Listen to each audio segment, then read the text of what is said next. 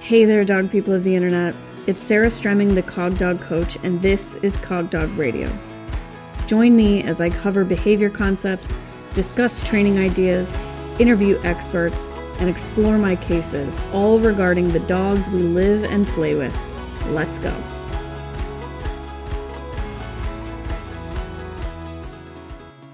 I have been asked multiple times to speak on the topic of engagement.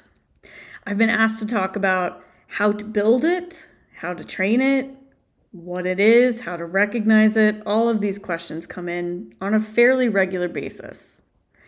I even refer to engagement as kind of a prerequisite skill for so many of the other things that I provide in my programs. So, first things first, let's define it. What in the heck is it? When dog trainers are talking about it, they are talking about kind of seeing the human as relevant. They are talking about attention being paid to the human. I'm going to define it as the dog seeking reinforcement from the human instead of elsewhere. So, what does that look like? To me, it looks like you enter a space and the dog immediately orients their attention to you. They offer you eye contact. They are waiting for information from you. They're waiting for reinforcement from you. The dog knows that you are where the information and the reinforcement are going to be found, that paying attention to you is what's going to pay off for them. I do like to train this as a default response. I would be lying if I said that my dogs defaulted to this in every single environment that they were ever put in. But in general, it is what I want to see in the face of an environment that I would call novel to them. So, for instance, they know that a trailhead is not where we're going to train. And so they might not instantly offer this exact kind of engagement at, at a trailhead or in a trailhead parking lot. They offer other kinds of engagement. They're not just dragging me towards the trail because that's not something I reinforce. But that's different from sometimes I teach on location and I might be in a training building that my dogs have never been in. And the second I bring them in, they recognize it as a training type of space and they offer me engagement instantly. And a really important piece for me is that this engagement is offered, it is unprompted. The cue is simply that we have offered a novel space and I'm here and you're here. That cues the dog to direct their engagement towards me. I am not nagging at them. I am not asking them if they want to play a game. I am not pushing them to pay attention. It is very important to me that this is not something that I have to work to elicit. So, we've talked about what it is, we've talked about what it looks like. Let's next talk about how to wreck it. I'm going to go through the ways that people screw this up because I think it's really important to do. If we don't talk about the ways that people screw this up, you might try to follow my instruction and still screw it up because you're still doing these other things that come intuitively to you. The number one way that people mess this up is they are trying to train a dog when they don't have it. So they don't recognize it as a core prerequisite skill and they try to train the dog even though they don't have the engagement. So they enter the space, they immediately start to prompt and bother the dog and fuss with the dog and show the dog reinforcers to make the engagement happen. So they're faking the engagement and if you're faking it, you will never have the real thing happen. So, attempting to fumble through a training session, manufacturing the engagement by overwhelming your dog with reinforcers, is one of the biggest ways that you will never have this offered engagement. Along those same lines, you nag at the dog when you start to lose the engagement because this manufactured or fake engagement that is actually just being pushed from the reinforcers isn't very robust, it's really weak. And so, as soon as the dog's not actively in reinforcement acquisition, you lose it. They check out. And the second they check out, what do you do? You nag at them to come back. And all of this is you trying to compete with the environment. Chronically training your dog in spaces where he cannot offer you engagement because the environment is too overwhelming is another way that you wreck this for yourself. Okay, so how do we actually build it? How do we get it to happen? First of all, we're going to build our games, our training stuff in easier spaces so that we aren't competing with the environment. We're going to ask, where is it easy for this dog to engage with me? And then those are the places I'm going to train in until I have built up systems of reinforcement that I can then take into those harder environments. That's how you're going to avoid competing with the environment and nagging at your dog. You're going to wait. You're not going to prompt. You're going to have food on you, toys on you, whatever. You're going to enter a space with the dog. Dog's probably going to be on leash at first, and you're going to wait. And when the dog looks to you and asks, Hey, what are we doing here? You're going to immediately start the game. Do not, you know, freak out and start waving stuff around and waving food around the second they do it. Like, don't start prompting the engagement once they offer it wait for them to offer it, and then start engaging in the training game that you want to play. Recognize how much your dog can give you in any given time and don't go longer than that. So, if you've got a puppy and they've only got about a minute of brain space, use that minute and then make sure you're giving them a break to decompress, to check out the environment, to whatever before you start to ask them to train again. Have good ideas. This is a hard one and a big one because you probably think all your ideas are good. Your dog needs to agree with you. They need to think your ideas are good too. So, if one of your ideas is that you're going to use kibble to shape something tough, like putting front feet on a bowl and pivoting around it, but you're in an environment where there's grass, which smells kind of good, and also maybe your puppy is five months old and that behavior is tough for them that might not those might not be good ideas. Your puppy might think man pivoting around the bowl when there's grass to be had like what kind that's such a dumb idea. When your ideas are not naturally fun for dogs you got to make sure that your dog is already hip to this game that the dog already wants to do the stuff already trusts that you have good ideas. That's why a lot of my work with puppies is manufacturing environments in which they're going to do normal puppy stuff, but they're going to learn what I want them to learn by doing normal puppy stuff. In order to promptly begin reinforcing any kind of signal that I am relevant, which is how I'm going to build engagement, I need to be highly engaged myself. I can't be checking my phone, looking at my watch, waiting for the puppy to check in. I can't be watching that bird that's flying ahead. I need to be very, very engaged in this process, ready to jump in and start reinforcing the second my dog checks in. And finally, I'm gonna allow this skill, this skill of offered engagement, to grow the way that grass grows, which is to mean that it's slow, but it's steady and it's sure. Grass will grow no matter what you do, but you're never going to see it growing. So, these are grass growing types of skills. A lot of skills you're going to teach are grass growing types of skills, and those skills are the ones that you will not necessarily see growth in session to session, but you will see over time. It's also going to come in and out as your dog's hormones come in and out. If you're raising a puppy, it's probably going to be quite easy to engage them very young and then it's going to you're going to lose some of that natural engagement and then it will come back around.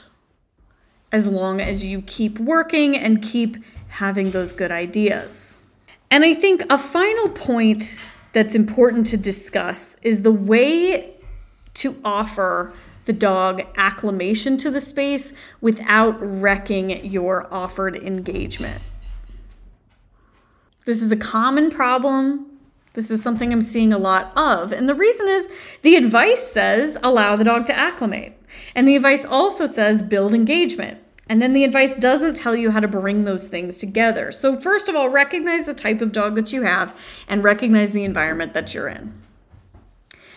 A dog does not need to acclimate to the environment for a long time. They don't need to zigzag and sniff and explore and sniff every single blade of grass and observe every single dog in the space, etc. They don't actually need to do that to acclimate. Acclimation is simply you've seen it, you've you've assessed that the space is safe, and you are now ready to engage with me. Plenty of dogs are going to be very content to just sniff the rest of their life and they're never going to offer engagement to you if sniffing is on the table if you're allowing the dog to just self entertain on the environment and you're calling that acclimation, you will fail to build the engagement, the offered engagement that you would like. For dogs that are extremely environmental, I like to allow them to acclimate from a crate or a station. So I just put them there. And when they offer me sustained eye contact, they're offering engagement, I'll release them from the station and ask them if they'd like to work. They need to know that they can offer engagement to get reinforcement to happen before that's something they can do, which is why it needs to be trained in environments where you do not need to allow them to acclimate at all because they're quite familiar with it.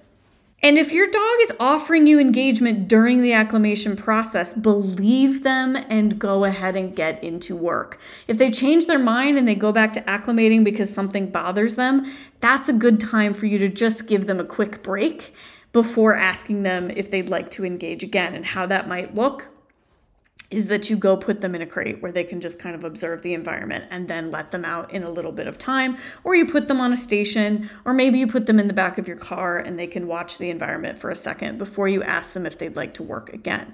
So I hope that this was helpful and I hope that this will help you to shape that offered engagement that you are after. And please engage on social media or in Patreon if I didn't answer your questions or if I produced more questions for you. Okay, and I've got a few Patreon questions for you. The first one comes from Jess, who writes Signed up for a working spot at, at the FDSA camp in October with my three year old Silken Windhound Liv. Our sport is agility. Half of our working spots are with Megan Foster. We do have a bailout plan in place for Liv if it's not working, but I would rather set up for success. I've never done a conference before, so I'm not sure where to start. Liv is not particularly environmentally sensitive, but she is handler pressure and error sensitive, and she's a sighthound. I have been working hard at not communicating error, doing really short loopy sessions, and looking for latency. Things are getting better, but I know we are not as ready for a conference environment as I'd like to be. What would you advise we work on to prepare for the conference? So, Jess, most of your question feels like it pertains mostly to kind of the working time that you will have with Liv.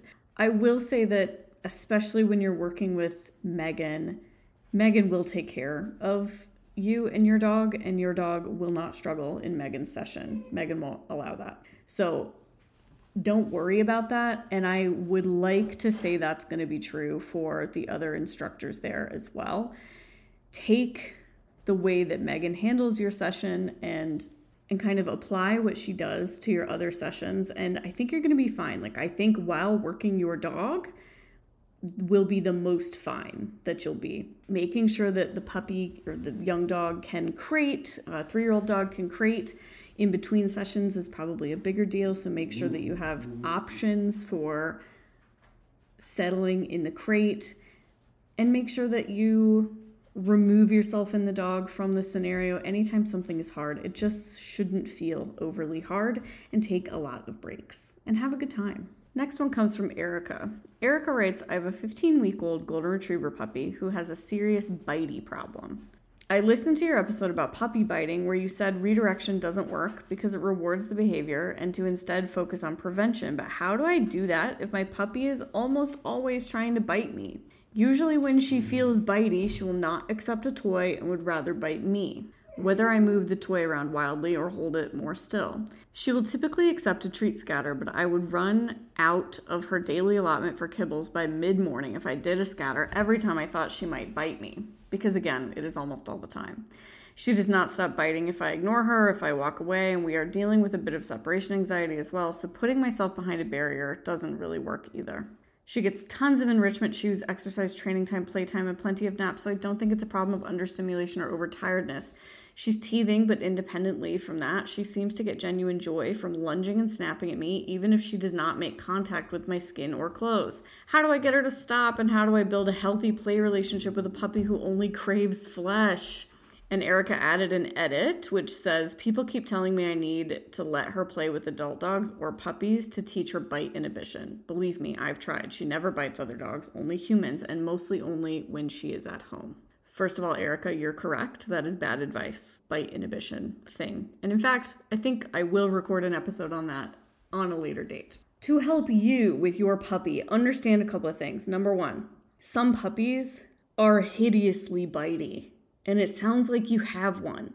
So, first of all, this probably isn't really you doing stuff wrong. This is a lot about just who your puppy is.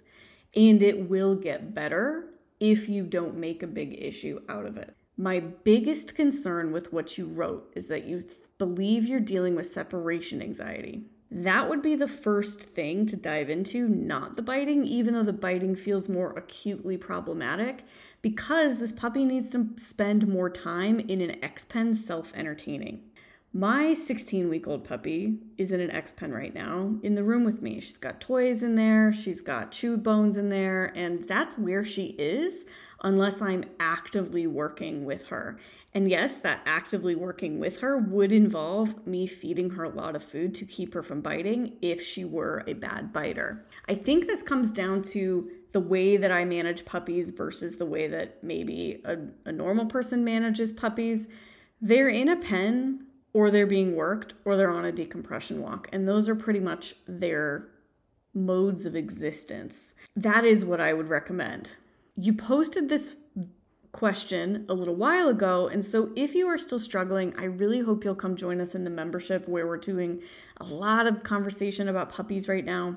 And I think you can get some real help. But know that it's not about how you respond in the moment. Ignoring it is really what's best. And I know it hurts. So I know that's really crappy advice. It is about prevention, and the prevention is organizing the puppy's life a little bit differently. So, if the puppy can't be separate from you, can't be in a pen, that's the first thing to dive in on. Malena DeMartini's website has self study courses for owners, and there is other information available out there so that is where I would focus first. Next one comes from Elise. Elise writes Would you recommend trying out anxiety or nausea meds or another solution for a dog who doesn't avoid car rides but seems somewhat stressed during them? My dog will happily jump into the car, but while we are driving, he seems stressed. For him, this looks like fast breathing, heavy panting, salivating. These symptoms are all relatively mild, no vomiting or huge freakouts, but he's clearly not having a great time. I take him in the car pretty much every day to go on decompression walks and to agility class. Does this sort of car stress, low level but consistent, warrant some sort of intervention? So, Elise, I'm not sure, but you could certainly try and see what it does for you. I don't think there's harm in that. If you have a good relationship with your veterinarian where you can try both of those things not at the same time so maybe whatever anxiety med your your vet thinks on one date and then whatever nausea meds your vet thinks on another date I would encourage you to do so and just kind of see. And I wouldn't only look at his behavior in the car, I would also look at his behavior on the walk or in agility class and see what effects the meds are having. It might be that it's perfectly fine and you're an overly worried mama and you wouldn't be alone in that. Next one comes from Mabry. Mabry writes, I'm bringing home a new puppy soon and I'm kind of worried about introducing alone time. It is something I value and I know my pup will need the skill later, but it feels like I can only do it in a way that goes 0 to 100. I also worry that if I give her a chew and then leave it, it could be poisoned, or that if I walk in and out while occasionally dropping treats, she could anticipate my coming back slash never actually settle. I'm hoping to get happier crating soon, so that might help as well. Thank you, and thanks for the podcast. Mabry tagged along that she's wondering about finding off leash hiking areas not frequented by dogs. So, first question Happy Crating and Happier Crating, the two programs that I sell as a bundle, are where I would begin, and they outline it for you. So they outline how to introduce alone time. The zero to 100 problem is a problem. So if you're a normal person who has kind of a nine to five, has to leave the puppy a lot at first, I would be getting help from others so that the puppy is not having to be alone for long, long periods of time right out the gate.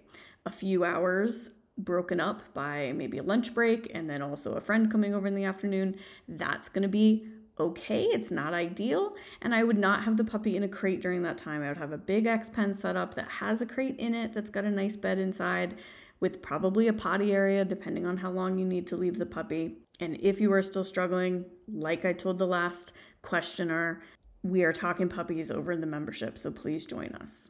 As far as hiking areas, you mentioned you're in Western Washington, check out logging roads. That's the pro tip. Thanks for listening. I hope you'll rate, review, and subscribe wherever you heard this podcast. And don't forget to join Patreon at patreon.com slash cogdogradio. And if you're interested in more content like the stuff you heard here, I hope you'll check out my online courses, my membership, and all of my offerings at my website, sarahstremming.com. See you there.